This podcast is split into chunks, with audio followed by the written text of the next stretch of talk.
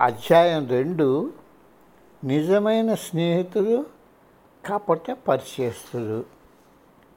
నా వ్యక్తిత్వంలో ఉన్న పెద్ద లోటు అదే.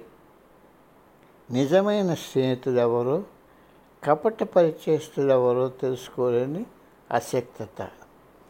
నేను జీవితంలో విజయాలు సాధిస్తుంటే నా మిత్రులు వస్తున్న వారిలో కపటంగా వ్యవహరిస్తున్న వారు ఎవరు తెలుసుకొని అవకాశం అనుభవం నాకు లేకపోయింది.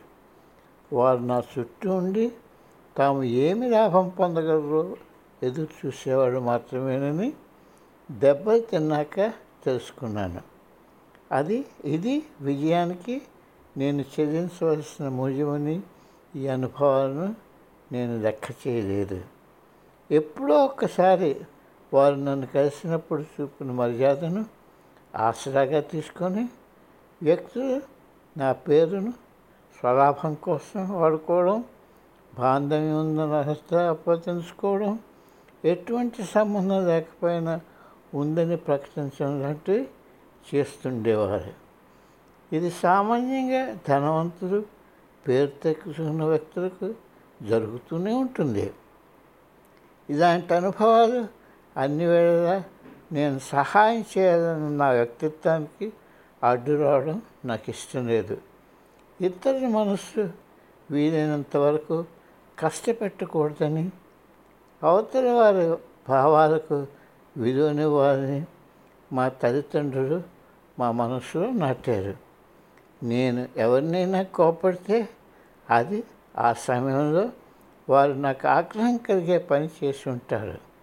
అలాగైనా ఈ విషయాన్ని నేను మనసులో పెట్టుకోను. అది ఆ సమయానికే. నేను ఎవరిపైన ప్రతీకారం తీసుకోవాలని కోరుకోను. వారిపై కోపం కొనసాగించను. నా విజయాలు నా సంపద నా వ్యక్తిత్వాన్ని మార్చలేదు. ఏ వ్యక్తిత్వం దయాగుణం నా వైద్య వృత్తిలో నాకు పేరు రావడానికి కారణమయ్యాయో అవి నా జీవితంలో మారలేదు. నేను అంటే అట్టనట్టుగాను లేకపోతే అతిశయంతో ఉన్నట్టు బయటకు కనిపిస్తుంటాను. అది ప్రజలను దూరంగా ఉంచడం కోసమే. వ్యక్తులతో పూర్వానుభవాలతో నేను అలవరుచుకున్న అలవాట్లు ఇవి. సామాన్యంగా నేను పది మంది మధ్య ఉండటానికి అనవసర సంభాషణలో పాల్గొనడానికి ఇష్టపడను. అందుచేత జనులు నన్ను పార్టీలో ఎక్కువగా చూడరు. నాకు విమానాల దూరప్రయాణం ఇష్టం. ఆ సమయంలో నేను నా పనులను చూసుకుంటూ ధ్యానంతోనూ గడపడానికి ఇష్టపడతాను. నా ప్రక్క కూర్చున్న ప్రయాణంతో అనవసర చర్చ జరపడం నాకు ఇష్టం ఉండదు. నేను గొప్పతనాన్ని అంటగట్టుకోవడానికి ప్రయత్నిస్తున్నానని జనులు అపార్థం చేసుకోవడం జరుగుతూ ఉంటుంది. నేను నేను ఒక్కడనే ఉంటూ నా ఆలోచనలో ఉండే పరిస్థితిలో ఉండాలని ఎప్పుడూ కోరుకుంటాను. నా చిన్నతనంలో కూడా ఎల్లప్పుడూ జనం నా చుట్టూ ఉండి నన్ను పరీక్షించాలని కోరుకోలేదు. అలాగని నాకు ఒంటరి గుణం లేదు.